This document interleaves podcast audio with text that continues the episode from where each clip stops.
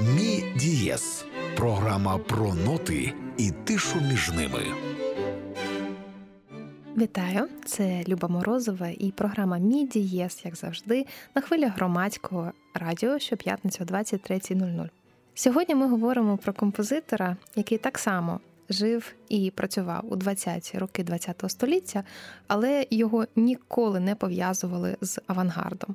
Між тим, саме до творчості цього композитора я хочу зробити епіграф е, з Арнольда Шенберга, про якого ми говорили минулого разу. Оскільки Арнольд Шенберг це уособлення власне таких най не знаю, прогресивніших тенденцій ХХ століття. Е, це людина, яка зламала музичну систему, і при цьому послухайте, що він говорить про цього американського композитора. Багато музикантів не вважають Гершвіна серйозним композитором.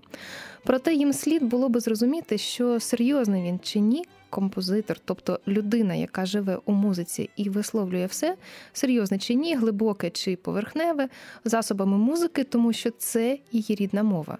Є композитори серйозні, як вони думають, чи ні, наскільки я знаю, які навчилися поєднувати ноти, але вони серйозні лише через повну відсутність гумора та душі. Для мене є безперечним те, що Гершвін був новатором. Те, що він зробив в області ритма, гармонії і мелодії, не лише стиль, це кардинально відмінне від маньєризму багатьох серйозних композиторів. Подібну музику можна розділити на частини і по-різному скласти, але результатом буде все та ж маячня, тільки висловлена іншим способом. З музикою Гершвіна таке зробити не можна. Його мелодії це не результат комбінування і не механічне поєднання, а єдність, тому вони не можуть бути розділеними. Мелодія, гармонія і ритм об'єднані не шляхом зварювання, а шляхом лиття. Він художник і композитор. Він висловлював музичні думки. І вони були новими, як і спосіб, у який він їх висловлював. Це, власне, е, стаття для збірки пам'яті Гершвіна, яка вийшла у 1938 році через рік після смерті Гершвіна. Ну, а тепер для того, власне, щоб уже перейти до творчості Гершвіна і трошки поговорити про різні легенди та міфи навколо його імені, ми починаємо з найвідомішого твору Джорджа Гершвіна, який кажуть, е, нібито є ще більш популярним аніж Yesterday Beatles, принаймні за кількістю тих виконавців, які змогли записати Summertime. А це більше 20 тисяч різних виконань. Отже, Summertime або Колискова Клари з опери Поргі і Бес. І таке абсолютно класичне виконання це Елла Фіцджеральд та Луї Армстронг, а також диригент збірного оркестру Русель Гарсія. І це запис 1957 року.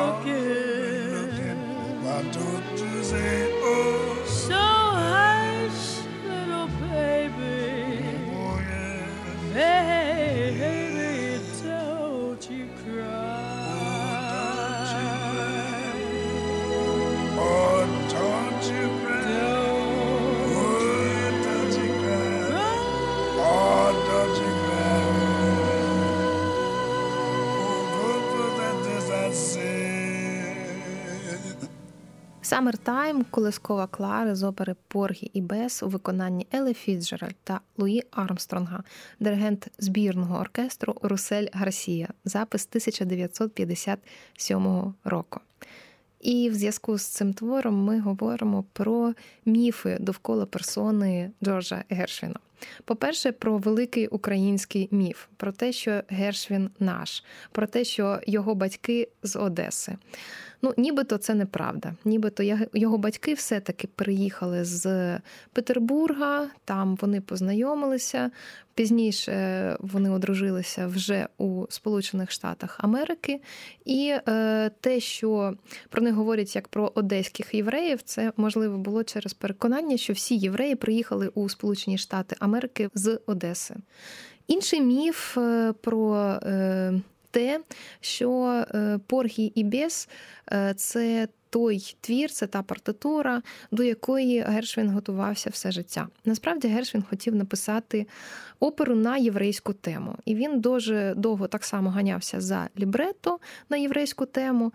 На жаль, воно весь час вислизало, але в принципі він хотів мати історію е, про е, двох євреїв, е, які знаходилися у російській смузі осілості.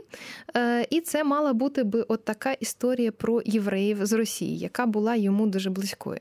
Гершвін дійсно дуже любив єврейський театр. Захоплювався ним, і хоча зазвичай про нього говорять як про композитора, який міг злити оці два полюси класичну музику та джаз, це не зовсім правда. Тобто, це на дві третини правда, адже ще одна третина це музика єврейського театру, яким Гершвін дуже захоплювався, і традиції якого хотів продовжувати. Отже, Поргі і Бес ця історія з'явилася майже випадково. Але коли вже написання партитури підходило до фінішної прямої, це був 1935 рік. Гершвін насправді хотів спочатку поставити е, прем'єру у Метрополітен Опера. Але, як відомо, до 1955 року на сцені Метрополітен Опера не з'являлися темношкірі співачки. Оскільки Гершвін дуже хотів, аби зберігся негритянський колорит, він почав працювати з афроамериканцями. І там дуже цікава історія, тому що він думав, що кожен е, афроамериканець він з дитинства від маминих колискових має знати, що таке спірічуелси, він має співати е, американські народні пісні. Е, і коли ці темношкірі люди почали йому співати італійських пісень, бо вони були вже досвідченими академічними музикантами і, власне, хотіли позиціонувати себе як аристократів, він дуже здивувався, і не міг зрозуміти, що ж відбувається. Врешті-решт, 1935 року прем'єра Поргій Бес відбулася на Бродвеї із темношкірими виконавцями. Е, вона кілька разів е, дуже сильно стискалася. Це зазвичай так і відбувається з операми. Спочатку пишеться щось велике, а потім воно, воно все менше, менше і менше. І сьогодні ми дійшли до того, що майже ніхто не пам'ятає про що опера Поргі і Бес, майже ніхто не знає сюжет, але от кілька звідти хітів, справжніх хітів, знають усі. І, зокрема, це Summertime. А от для того, щоб е, зрозуміти, як сам Джордж Гершвін ставився до своїх вокальних композицій, ми послухаємо такий твір, який називається Make Believe. Його виконує сам Джордж Гершвін. Я потім розкажу, як власне ми отримали цей запис. І цей запис зроблений десь між 1916 і 1927 роками.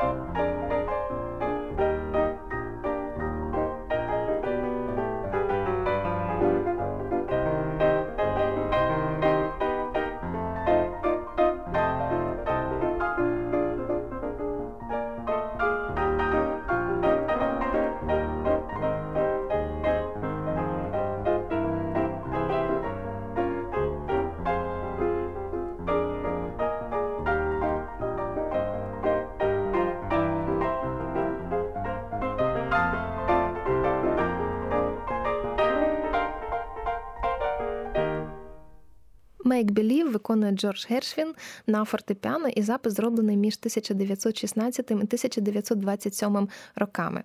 Я поясню, як е, можливо отримати зараз цей запис, адже зрозуміло, що такої якості запис не можна було зробити в той час.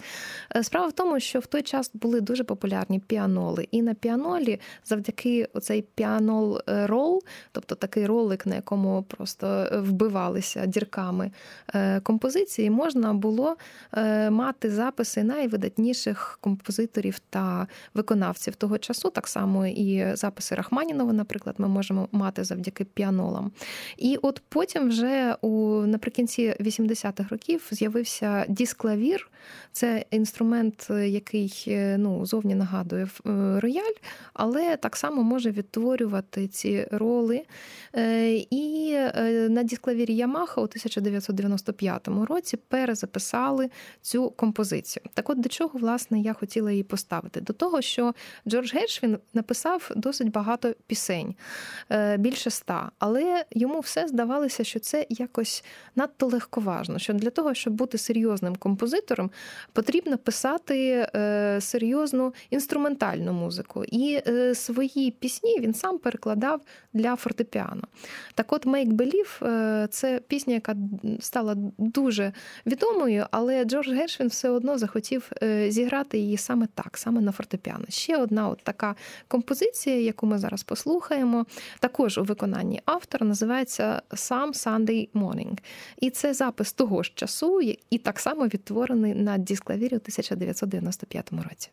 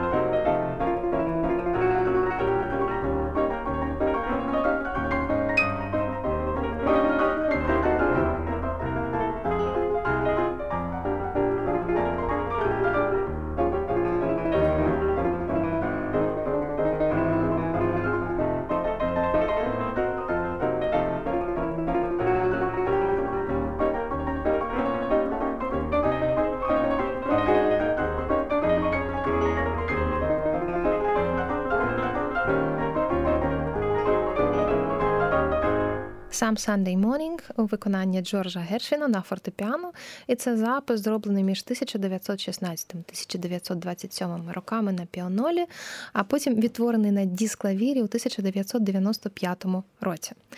От е, така історія про фортепіану творчість Гершвіна, яка плавно перейшла від пісень до такого виконання на фортепіано. В цьому творі ми почули, що надзвичайно віртуозна складова, і, можливо, Гершвін її записував просто е, прошарок за прошарком. Тобто тут дійсно звучать ніби не дві, а чотири руки, і вже тоді можна було отак от махлювати. А тепер історія про одну з найвідоміших партитур ХХ століття, напевно, найвідоміший е, фортепіанний концерт ХХ століття, так його можна назвати. Це е, Rhapsody in Blue. Е, точного перекладу немає. Її називають і рапсодія у блюзових тонах, і блюзова рапсодія, і рапсодія у блакитних тонах. Ну і врешті-решті, блу це так само і про сум. Е, от стільки багато сенсів е, вклав в неї. Е, навіть не сам Джордж Гершвін, а Айра Гершвін це старший брат Гершвіна. Айра це Ізраїль від народження звали Ізраїль. Ізраїль насправді мав стати е, композитором і піаністом, адже батьки в першу чергу готували його як е, музиканта. Але коли Джорджу виповнилося 10 років, і він е, почув гру свого знайомого скрипаля, він вирішив, що теж хоче займатися музикою. Майже за кілька місяців він настільки наздогнав брата, що е, заняття для брата припинилися, і потім вже музикою займався Джордж Гершвін. А разом з Айрою вони написали багато пісень. Так, от Айра повернувся з якоїсь художньої виставки, де е, все якраз було в різних тонах, і він запропонував е, ось такий варіант назви, де можна було гратися з смислами. І звісно, в українській мові це неможливо передати, але я думаю думаю, що ну, вже англійською прочитати це можна і зрозуміти, про що це. Е, щодо рапсодії в блюзових тонах, е, є багато легенд. Так само, як взагалі є багато легенд про Гершвіна. Зокрема, є така легенда, що про е, прем'єру рапсодії він дізнався з газет.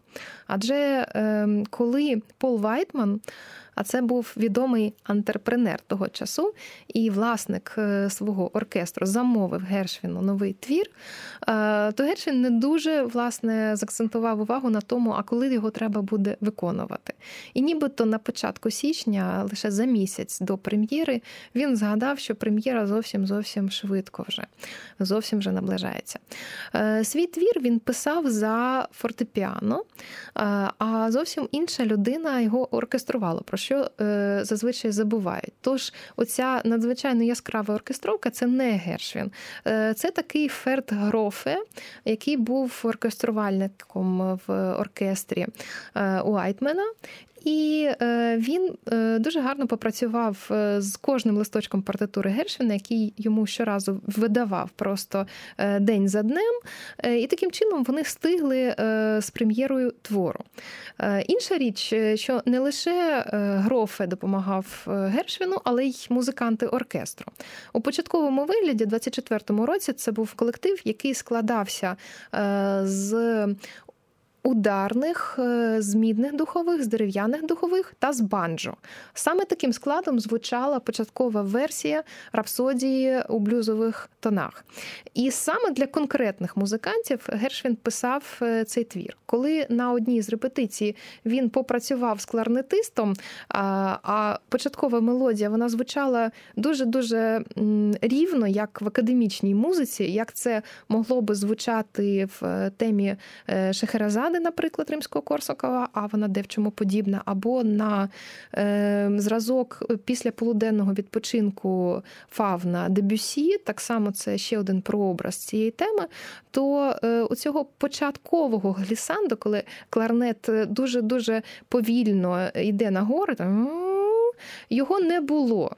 Просто е, кларнетист оркестру, е, який дуже довго грав це соло, е, він спробував трошки пожартувати і от зіграв таке величезне соло. Це соло на 2,5 октави, тобто від самої нижньої ноти кларнета майже до найвищої. І Гершвіну так сподобалося це смішне соло, що він сказав: А слухай, давай так і зіграємо на прем'єрі. Гершвін взагалі з музика музикантами е, розмовляв дуже дивним чином. Е, коли він сидів за інструментом з сигарою, він, якщо йому щось не подобалося, міг просто сигарою показати на того музиканта, який грає невірно, от, і всі все розуміли. Прем'єра рапсодії у блюзових тонах відбулася у 1924 році і зразу стала сенсацією. Ту версію, яку ми слухаємо тепер, і яка зазвичай звучить з естради, Грофе зробив вже в 1942 році. Це вже версія для симфонічного оркестру, для великого складу е, з фортепіано. А ми зараз її послухаємо у виконанні диригента Леонарда Берстайна. Якщо щодо Гершвіна у нас є запитання, чи дійсно його батьки були з Одеси, чи все-таки ні, чи все-таки правда про те, що вони виїхали з Петербурга, то щодо батьків Леонарда Бернстайна, Бернштейна, ще однієї такої е, величезної фігури ХХ століття, і композитора, і диригента американського, то щодо нього е, абсолютно точно відомо, що його батьки таки так з України. Вони приїхали е, з передмістя Рівного. І от виконання все-таки диригента з українським корінням зараз прозвучить рапсодія у блюзових тонах. Це The Columbia Symphony і запис 1959 року.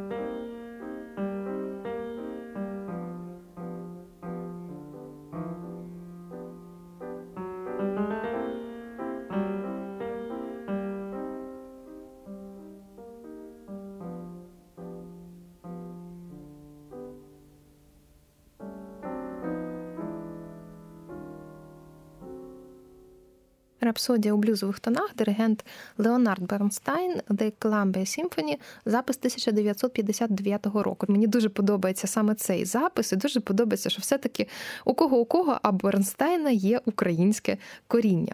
Е, і ще одна партитура, повз яку неможливо пройти, і це знову буде Бернстайн. Це симфонічна поема Американець в Парижі. Як відомо, Джордж Гершвін е, е, дуже якось зніяковіло ставився до своєї легковажної, так би мовити, творчості. Йому все здавалося, що треба написати щось серйозне для того, щоб увійти в історію музики. І для того, щоб вибрати для себе справжнього ментора, він поїхав у Париж. Власне, він поїхав до Моріса Равеля, адже Моріс Равель на той час е, робив надзвичайно красиві партитури е, з таким яскравим звучанням оркестру, і саме от цієї оркеструвальної частини Гершвіну не вистачало. Адже за нього весь час хтось дописував, як це було традиційно для бродвейського театру. Коли він приїхав нарешті до Равеля і показав йому свої партитури, Равель вже знав, хто такий Гершвін. Равель сказав: слухайте, а я тут ні до чого нічого. Я нічому вас не навчу, бо ви вже все вмієте. Равель зрозумів, що Гершвін настільки обдарована людина, що ось так злити е, різні мелодії народні з класичною музикою, з джазом не може ніхто. І це лише той. Шлях, яким може пройти е, лише цей композитор. Він нічому не навчив е, американця в Парижі, але американець в Парижі написав майже автобіографічний твір. В цій симфонічній поемі використовуються справжні клаксони. І Гершвін чомусь в партитурі підписав їх як е, A, B, C, D. Можливо, тому що це перший, другий, третій і четвертий клаксони. Після того вже вирішили виконувати їх е, за назвами звуків. Адже ми знаємо, що A це ля, е, B це сі. C це до і D це ре, тобто ля, сі, до, ре. І це такий, в принципі, досить милозвучний кластер, досить милозвучне поєднання, яке нормально сприймається на слух. Але ж Гершвіну насправді хотілося зробити певну какофонію, яку він чув на паризьких вулицях. І е, нібито якраз на прем'єрі цього твору у 1928 році е, все звучало абсолютно інакше, тому що він побігав трохи по магазинах і знайшов ті клаксони, які би ось так не вистроювалися в таку е, гармонійну е, комбінацію. Е, отже, A, B, C, D – це схоже все-таки не назви звуків. Цікаво, що в принципі американець в Парижі мав би в Лувр забігти, у Версалі побувати, але ця композиція вона зовсім не про Лувр і не про Версаль. Ця композиція про вулиці Парижа. Тобто, навіть у Парижі американець знайшов для себе те, що йому так подобалося на рідній землі. Отже, симфонічна поема Американець Парижі, диригент Леонард Бернстайн це New York Philharmonic оркестр та запис 1959 року.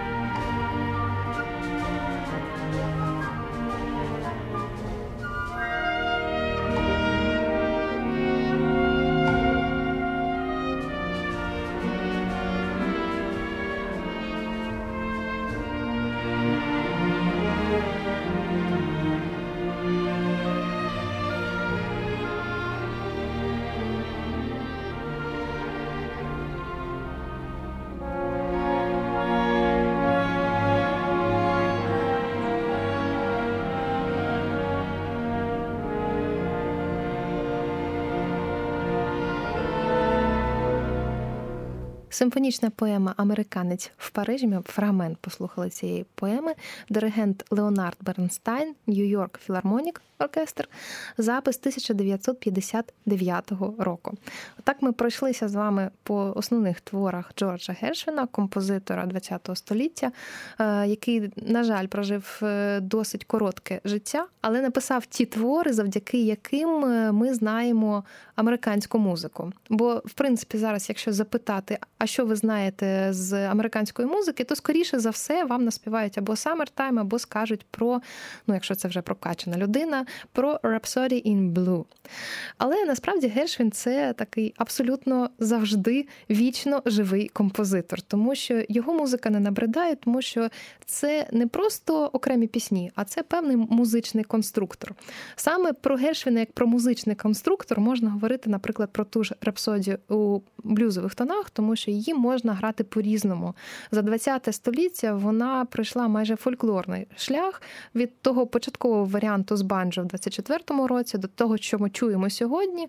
Вона може бути короткою, може бути довгою, вона е, може мати е, різну кількість частин, але те, що вона має завжди, це певний драйв, який у неї не відняти. Теж стосується і пісень е, цього композитора. І наостанок е, ми нарешті послухаємо, а як може звучати Гершвін сьогодні. Я хочу нагадати, що це була програма Мій Дієс, як завжди, її ведуча Любов Морозова, як завжди, її редактор Андрій Іздрик. І ми з вами знову почуємося за тиждень на хвилях громадського радіо 23.00 у п'ятницю. А зараз буде композиція, яка називається Foggy Day in London Town, і виконують е, її Девід Боуі та Анджела Бадаламенці. Ось такий незвичний дует. І це запис 1998 року, і це вічний Гершвін.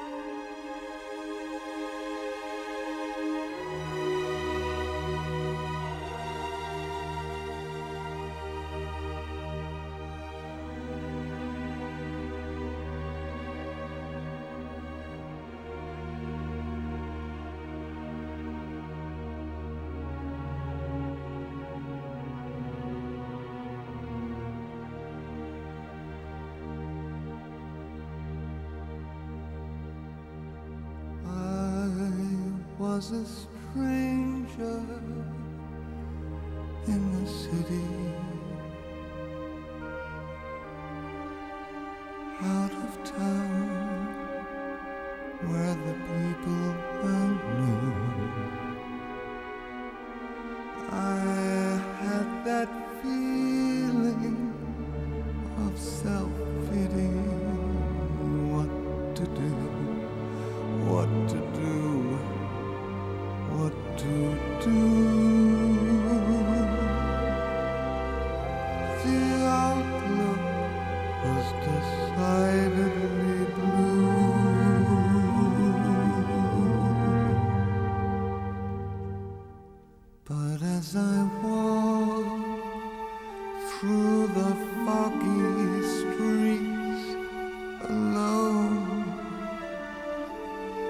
it turned out